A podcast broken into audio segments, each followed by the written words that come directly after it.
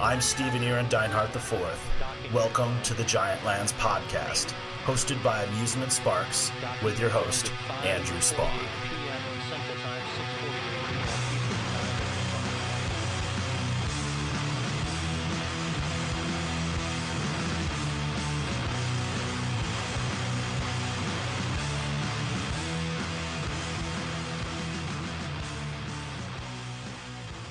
Welcome to the Giant Lands podcast. I'm your host Andrew Spawn, and with us today is the one and only Ernest Gygax Jr. How are you doing today, Ernie?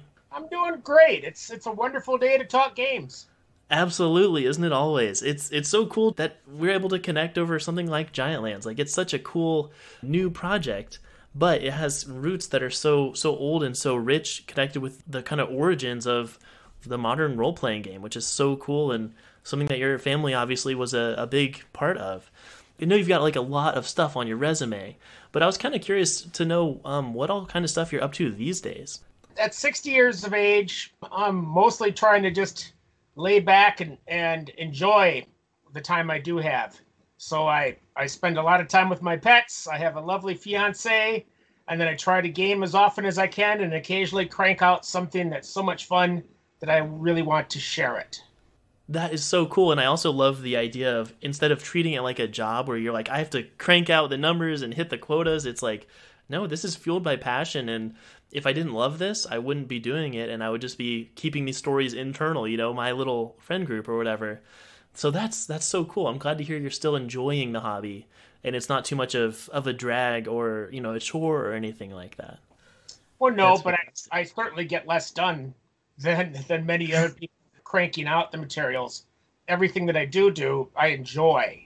Cool. And I know you were a part of a, a Kickstarter a few years ago. Can you tell us kind of about that experience? What that was like? It was hugely successful. It, well, it was hugely successful. And what happened is, is that we got too excited on stretch goals and hmm. started promising too many items. So it got so rich that instead of concentrating on what we really already had done, we started saying, well, with this edition here, changing for this edition, now we'll add in our heraldry, we'll add in a world setting, and all this. And it is going to be good because originally we were working on something called the Hobby Shop Dungeon, which is I created in 1978 at the Dungeon Hobby Shop, which was TSR's house organ. At that point, I saw this other fellow, Benoit Poiré, who uh, was offering some free concepts with his own dungeon, and it it looked so cool, and his maps were fantastic that I said, "What are you doing, Ben? You you could be making something out of this." And he said, "I just wanted to see my stuff in play." So then we started working together on the hobby shop dungeon, and my old levels he uh, he increased by about six hundred percent in wow. scale. So that means we have to add that many more things. yeah. We've got we've got four levels drawn out, the, the concept for the fifth, and my sixth will stay the original that it was, which is probably about it was a, a four by three piece of graph paper, 10 squares to the inch, filled up completely as dungeon, to give you an idea. So that'll be the the, the creme de la creme, the, the final piece. But anyway, wow. the memorial, the memorial tomb was a Kickstarter. It is now in the capable hands of Troll Lord Games. Stephen Chenault and his people are pushing it out. Everybody's got a rough draft now, which is called the beta, online only. And then it's going to be cleaned up and printed out for all the Kickstarter people. There's about 1,200 people that got into it. That's so cool. And yeah, like we said, it was it was hugely successful, like six times the funding goal or something. But it's so cool to hear your perspective on it, and that uh, it's called GP Adventures. Is your kind of collective that both the G meaning you and the the P being Benoit. He was doing it just so that people would be using his maps and stuff, and being able to turn that into something that people actually you know can pay for and support. And I just think that's such a cool and interesting and pure way of art meeting commerce. I don't know. I love the kind of stuff that can come out of that work environment. The only negative on that, of course, is that deadlines didn't years late, and it did take finally um, some professional businessmen to step in and get involved with the project. Instead of trying to fill the whole ceiling with this incredible mural. Coming back and saying, "Oh, I've got the eye color wrong from this panel to this," and, and, just doing all these incredible details. And oh, his, it, he does, and he he can't sleep if he has something wrong. I mean, yeah. this this influence. So I couldn't find a better creative partner. That is so cool. I'm so glad to hear that. And yeah, his his work is fantastic. You can see it in the art itself. There's one one phrase in an interview where you talked about that Kickstarter where you kind of described it as a web of nonlinear design, and that really captivated me as as a former GM and a fan of role playing games. I don't. Know, it's just a really fascinating way to describe almost what it is to create a campaign or to be a you know dungeon master or a game master. And I know you like to play a lot of role playing games, but is that kind of what you like about that art form of DMing or GMing? Well, see, at, at that point, it was search, explore, and destroy.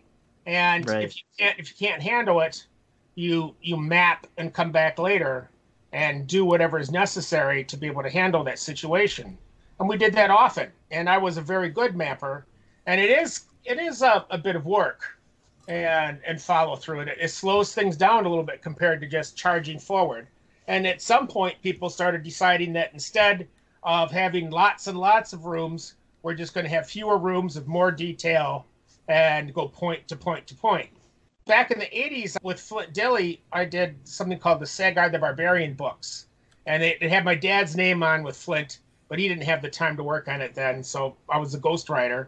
And they were basically Conan books with pick a path and a combat system with hit points and experience points. So cool! I love that kind of stuff. I I um I did a Kickstarter actually. It was it failed, but it was in 2014. But it was largely inspired by those kind of choose your own adventure style games where it's like the benefits of of playing a tabletop role playing game, but back then I didn't think they were as popular and I thought maybe this will solve that problem or that you know that hole in people's heart when they don't get to actually play a role playing game. But nowadays luckily the culture has adopted the tabletop role playing game and it's bigger than ever and more socially accepted than ever and I feel like it doesn't necessarily need that that um, kind of dumbed down type of thing that I was going for. So it's it's so cool to see it become popular and be able to be a relatively mainstream thing that more and more people can enjoy every year. It's it's such a cool hobby. Well, it's been my hobby since I was just a little lad and reached up on top of a card table and grabbed a Panzer Division off my dad's Stalingrad game and So I cut my on gaming.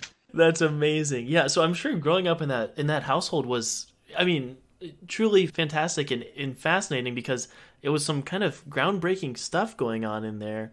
That's got to be such an interesting thing. So I'm always curious about how people do with that kind of kind of legacy or being so close to you know such a saint almost with wonderful points and and negatives. Some of the wonderful things were that he would uh, make up stories and tell us as children before bedtime often. Sometimes you just read stories like The Hobbit and other Grimm's fairy tales or something. But most of the time we would want stories and we each of us would feed them one concept and then you have to try to take the ideas from however many children he had at the time and gel the story. And then he would do all kinds of uh, silly things like oh, tell us a long story. And he'd say, once there was a long man who lived in a long house, in a long town, and blah, blah, blah. Just killing space while his mind is quickly churning over these ideas to create the story to begin. And at the same time, uh, he didn't want nepotism in the company. So when he hired me, he told me, You're going to work for my business partner, Brian Blume. And all I've gotten you is a minimum wage job and now at this point, everything that happens will be through him. But if you have an important thing to talk to, or you have a great idea, you have the ability to come talk to the boss where no one else does. But I don't want it to be where you're complaining about some personal problem with somebody else. But he said, right. if you have a good idea, a good thing, and in fact, as was just recently brought up, that I was, my dad said we want to get rid of the Lizard Man logo because we're now becoming more uh, family oriented. We need to try to figure out this new logo. What do you have any concepts? And then I I said, well, I saw recently on a on a commercial that Cody had a cricket and they were a game company. And of course, Toys R Us and Bargain Town, they all had their different stuffed guys or whatever that would be their their symbols, and I said, "Well, where are the magic guys? Where are the fantasy?" I said, "Where are the game wizards?" And that's what stuck. And then from there, it went through several different changes. At the end, ended up being almost a cartoon character with Morley the Wizard. But yeah, that was my first cool thing. I was uh, 16 probably then, and Dad had me put my feet up on the desk. Then he got me a uh, Courvoisier and a cigar and said, stay, on, "Stay on the clock." And now you've done, you know, you've you've done some incredible work, Harry. It's it's reward time. That is so cool, and and just the the kind of business and commerce of you know people kind of technically they are maybe talking about wizards and magic a lot of their day, you know, while they're earning their pay, which is such an interesting thing and seems like such a dream job. But I'm sure there are struggles that go into that. You know, like any job is going to be a job. It's going to require work, and it's not always you're not always going to feel like going in in the morning. But um, it's really cool to see how how you can create so many interesting works in that kind of atmosphere. I, I can't even imagine doing that professionally. I think that'd be such a dream. But again, it's like your dream is your job. So now it's like, well, then do I need my a different dream to escape from this job? I don't know. No, we still had to ship the product out. We still had to get the product. We uh, um, when somebody flushed uh, paper towels into the toilet system, Brian and I had to go in the take off a pipe and and do all kinds of silliness, like any because there wasn't money to be wasted on plumbers and stuff. It was a hand to mouth operation where every time we got more money, we could try to put out another product to try to grow our, our product line. That house on 723 William Street is now going to be made into a TSR Gary Gygax museum. Wow, I didn't know about that. That's fantastic. And uh, Justin Lanasa bought it, and he's a fine fellow. He's already got uh, a museum of the obscure and the weird out in North Carolina. You know, he's he's quite the intelligent gamer fellow, and and after being involved in the Geek Nation tour here that I'm a, a member of. I'm like the the premier, you know, entertainment, whatever else with Jeff Leason and Jim Ward, and last year um, also uh, Tom Wham, all TSR people. That's awesome. It does seem like there's something kind of special going on in the Lake Geneva area. That's kind of ground zero for a lot of this stuff, right? Now it is. For a long time, it was dead, and there was there's a lot of people that said it's nothing but a taffy and a fudge shop zone. And, it was, it was that. And right, they were fighting to even try to get anything up from my father at all. There still is not a statue. Uh, also, is is a large brick that we have down by the Riviera Fountain, down by the lakeshore. And there's all sorts of things going on, as well as our own museum in Lake Geneva, which is only about four years old in its current location is got a TSR room as well that they're opening up shortly. Wow. So yeah, from nothing, everything's coming back up. Right. That's awesome. And I think it's so fascinating that you can can work in in that industry for years and then still that's what you're dreaming about and wanting to go do on the weekends as well is to just play more of that game, you know? That's my my fear of working in in in, in industry that like is kind of my my side project or my side hobby or like you know, my passion. I feel like if I went professional, then I might need to find a new passion to do on the sides. But it seems like you've been able to dive into it deep enough or, or have such an appreciation for it where it satisfies multiple parts of your life at the same time. Well, I, I took a decade off at one point when when I lost my job at TSR through no fault of my own, just by being a family member hmm. uh, during the hostile takeover and then I, I, I messed around a little bit and, and, played around with things that aren't very healthy, but I survived. And now many many uh, girls and such later on and, and experiences, and I'll write a book someday. And back into being more um, down to earth, more fun, and uh, bringing joy to people's lives. Well, yeah, that that sounds great. What a way to you know progress your own character you know now as you've leveled up over the years you've become you know you go through some like dramatic tension towards the middle or whatever and then you get to be who you really you know maybe we're always meant to be later in life which is that's something we can all aspire to that is so cool one of my uh, second greyhawk characters was Erac's cousin and he was a magic user gotten all the way up to 11th level i just read the uh, edgar rice burroughs books again in particular mm. the, the mars books cool. And Dad uh, said, "Well, you know, with all this reading and such like this, and you're," and he says, "You can see the the red planet is shining in the sky at night there."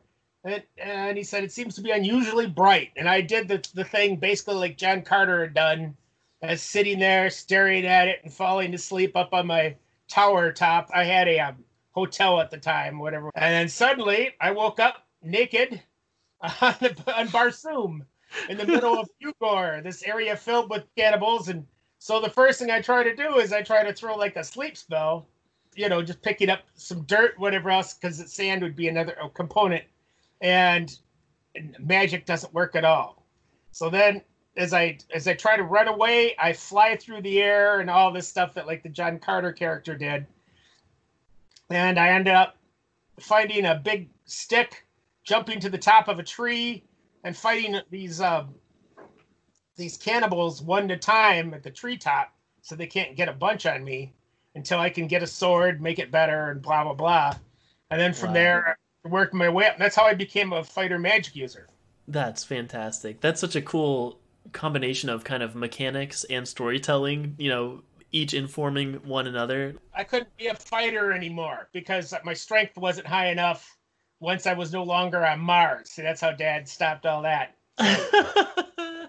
went back to magic use. But so I had a, a, an interesting character because I would lots of times prep things. Like I'd throw a strength spell on my character, uh, a haste, whip on some magic armor I had in my portable hole, grab a magic sword, and I'd go in hand to hand fighting in an encounter that I knew was something like this, and I, I might first summon some monsters as well. So I'll have some monster summoning at my side. We go in there and do that. Then afterwards, put the armor away. Greyhawk just inspired so much, and, and my own dungeon is, is is fantastic. But my dad, not only did he have the imagination that he's genetically passed on to me, but he also had this incredible work ethic which mm. is sadly I am lacking in. Um, but it, there's a reason why he put out so many works, and uh, even his uh, Gord the Rogue novels. He he really had no practice as a as a, a novel writer, but but that comes across as high adventure and excitement. So some people don't don't like it because no, he's not Fritz Leiber, but the the action comes through so much stronger than say like a, a better uh, written Tolkien that could that could put me to sleep with the slow right. Absolutely. I think that might have evolved, you know, just from role playing. I feel like it does make you a better storyteller as far as action and making it dynamic and something different happens in every encounter instead of just I use the same spell every time. It's, you know, something's going to go wrong at some point and that makes for a much more exciting story. And that's the fun of a role playing game instead of say a video game or even a novel, which is obviously not interactive is that uh, things aren't always going to go your way, and the way you pictured it in your head doesn't always come true, and that's a good thing because it makes for a more compelling story and makes the DM a better writer, and hopefully allows everyone in the group to kind of appreciate uh, what they've got there because it is such a special and, and magical thing to to share a table with someone uh, in that kind of gameplay setting. So, I was just listening to a Jim Butcher interview from about two months ago, and um, He's also a Dungeons and Dragons player, though I think he's probably third edition. Doesn't hmm. sound he's quite got the old school down well enough. that's what he does a lot with this thing is that he's by all the flavor and energy of Dungeons and Dragons, as well as he ends his adventures in the middle of the big boss fight or whatever you're doing, and then lets the people think about everything and come back the next week to that. Now I don't know if I could. I don't know if I could do that. yeah, that takes a lot of self discipline, right? To not just complete it, get your dessert, you know, right after the meal, but save it. Oh man. Uh, it was hard enough growing up in the house with my dad and just bothering him to like, Dad, Dad, Dad, let's let's do another adventure. Because I, I was like 13, 12, you know, growing up. So it was always around me. And that's why I did get more adventures than anybody else. And that's and my dad had to keep on changing things by my play tests because mm. not I would have too much time. So therefore, if I was getting all these levels and all this, he would actually make it so it would take some game time, so that other people could then play as well. So every day would be a, a day off in the game as well. But then, however many days my actions took would then put me on a calendar that much farther ahead, and then right. I couldn't to play until other people's would start catching up or you know or real time and elapsed. Wow. That is so smart. Yeah if, if only every game designer had a child who was really really into their game think of how many more playtests would get done and how much better each of those games would be because you don't have to travel to conventions all over the place just to beg people to play your game. You've got someone begging you to let them play your game everything was pretty much being shared by letter writing campaigns as well as occasional phone calls. But phone calls in those days were long distance, and Dad didn't have any money to speak of either. We mm-hmm. were even we were even on food stamps for a while. So wow. I mean, so this was real. And then by the time uh, Dad started really striking it rich, I split off from the house and went into a relationship. I still had the nice job, but again, it wasn't paying a whole lot yet. But at some point, uh, I had 20 full time and two part time employees. Wow. Covering the whole retail areas of TSR, which was the hobby shop, the mail order business, the role playing game association, and Gen Con. We're all part of the consumer services division, which I was executive vice president of. That's pretty cool. And I know you've also been the creative vice president, at least on the Dungeons and Dragons cartoon. Can you tell us a little bit about that? I'm fascinated with animation and kind of how you got involved with that. Dungeons and Dragons Entertainment Corporation. Well, Dad had already been going out there, and as I said, he got together with Dennis Marks, and they created this this the Bible for the Dungeons and Dragons cartoon. And then they tried they started pitching it, or Dennis really did, and then he'd call in my dad once he'd finally do the initial consultations with the different executive persons. And um, luckily, they found someone receptive at Marvel. Apparently, though I never was told it, but I've seen some some stuff where it, it might have gone to Hanna Barbera first hmm. to look at because I've seen some Hanna Barbera stamps on some you know talk about the Dungeons and Dragons cartoon, and then Margaret Loesch, I think, actually went from Hanna Barbera to the Marvel people and it was Marvel Productions. And the Marvel Productions people, when they went out there, they didn't have anything nice to say about Stan Lee. He was in the other room, and huh. they he's nothing but a figurehead. But we need something like this to to draw in the the consumer or whatever. And I, Stan was a nice guy, and he actually gave my dad, um, you know, signed some stuff and blah blah blah, and that was nice. And then, but my job was just uh, from the fourth cartoon episode on I had to try to keep it Dungeons and Dragons. My dad did decisions before that because they were going to have a dog for the kids. Oh, geez. Because Scooby Doo had just, was out. sure. So it was going to be a, a slightly talking dog. And my dad said, "Well, this is a fantasy product. Let's at least make it, you know, a unicorn from the world."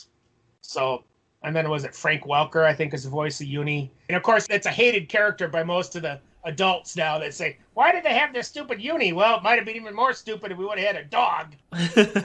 no kidding. yeah, that could have been really, really awkward because there were so many other shows. I mean, especially from Hanna Barbera that were just kind of knockoffs of Scooby Doo, and you can really tell there's not a ton of substance there. I'm a big fan of Scooby Doo. I really do like that series, um, but I'm glad that Dungeons and Dragons got to maintain its independence from from that whole subgenre of animation. But then we had the um, Cloud Bears or whatever uh, in a later episode, and that was a direct ripoff from the Star Wars thing. And sure. I think it was Karl Geurs at the time that really had this idea, and, and he was, I think from from season two on, he was like the big boss. So it's like, okay, I've got this idea. Can we make this work? Well, sure, I guess it doesn't do any harm. It's you know, it's a, it's a new thing. It's not a D and D thing being perverted or whatever else. So yeah, a lot of it was give and take. I'd come to these meetings, I'd get a script, and then I'd go over it. And then very rarely did I make changes. The the really big change I made was the one with the Nightwalker, and um, when they get to this oasis of lost souls, I, I made it into um, hook horrors from the Fiend Folio. My job also was to incorporate our new products of the main company into the cartoon. But my favorite episode was The City at the Edge of Midnight, I think, though.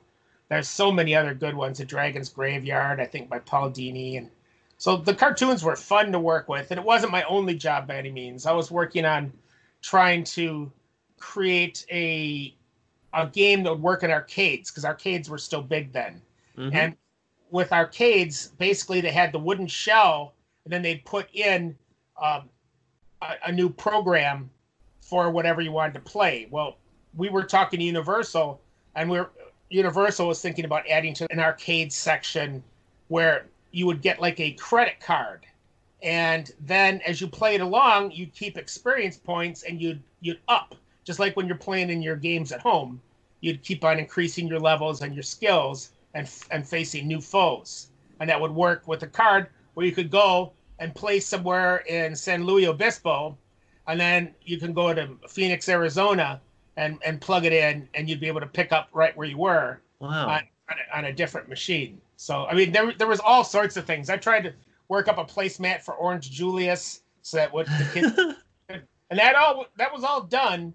But then um, somehow the CEO heard that we might be into demonology. Oh yeah, Satanic Panic, right? And crushed that. wow, it's fascinating that you're almost like sharing this this treasure trove that you believe in so much of of what a role playing game is and taking it into different industries and trying to kind of uh, negotiate what is a compromise between the original vision for Dungeons and Dragons and the thing that this company specializes in. But then you have to kind of figure out a way of adapting to their way of doing business. Like I'm sure working in animation is different than working in retail or working in conventions. You had to be kind of a jack of all trades, right? To fit into all these different slots. Sounds crazy well, that's the difference between conceptualizing things, driving things, and actually doing them. Mm-hmm. I, you know, only early on in my experiences was I hands on.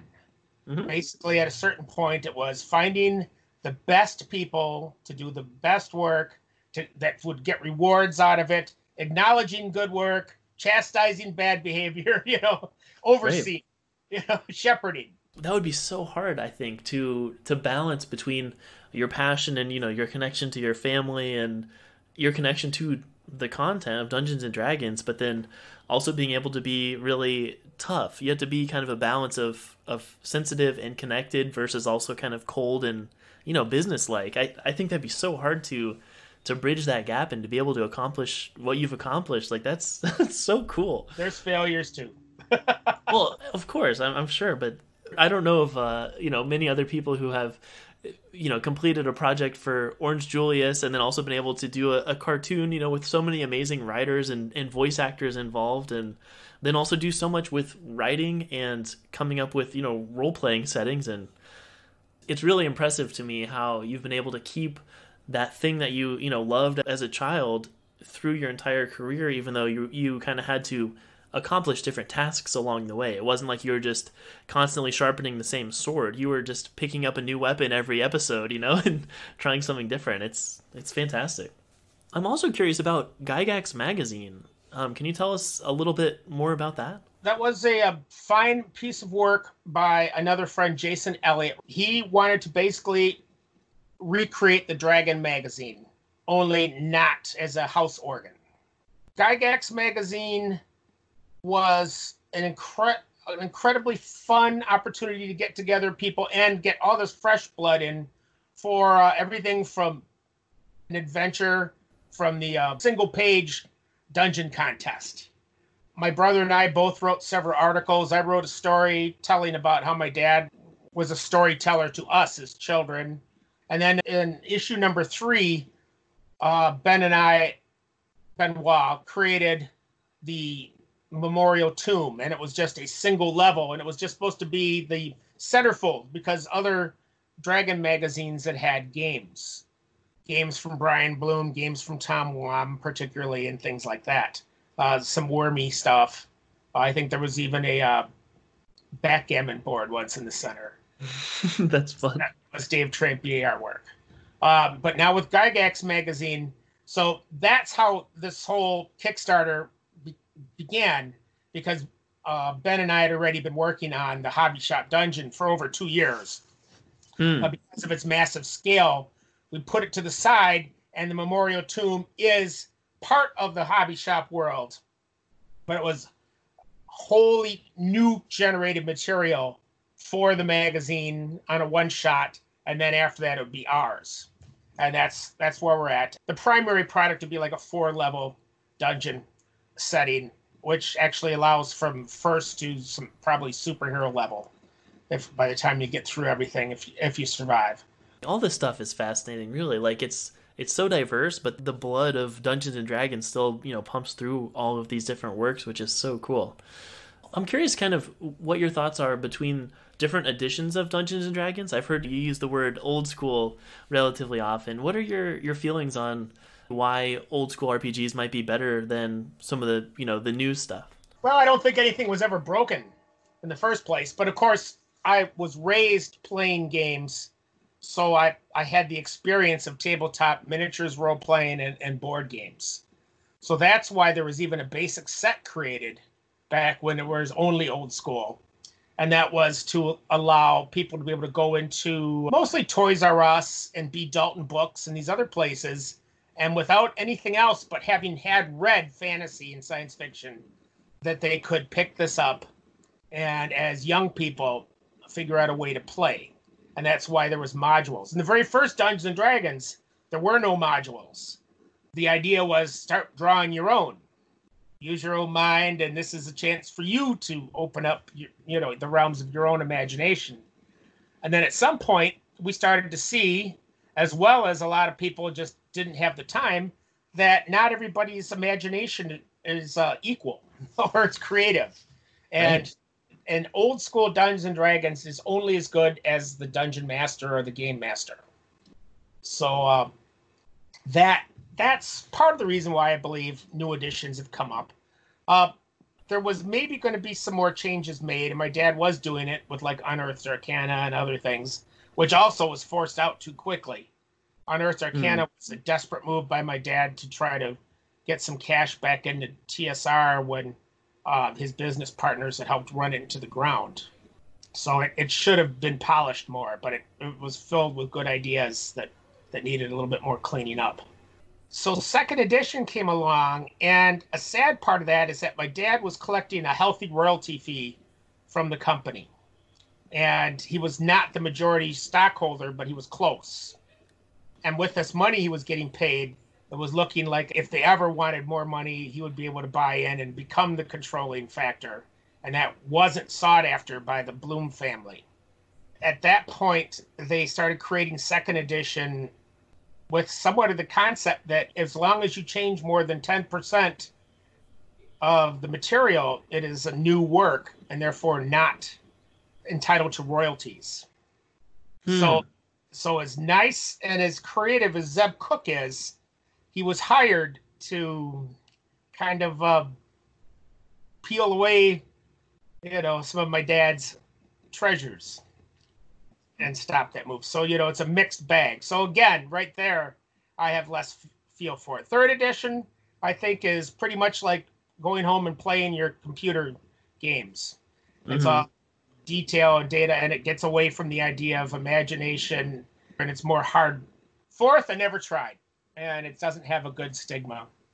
I played Castle and Crusades, which is done through Troll Lords, and that's pretty much taking some of the old first edition and throwing in some of the factors from third and all that and putting it in a bag.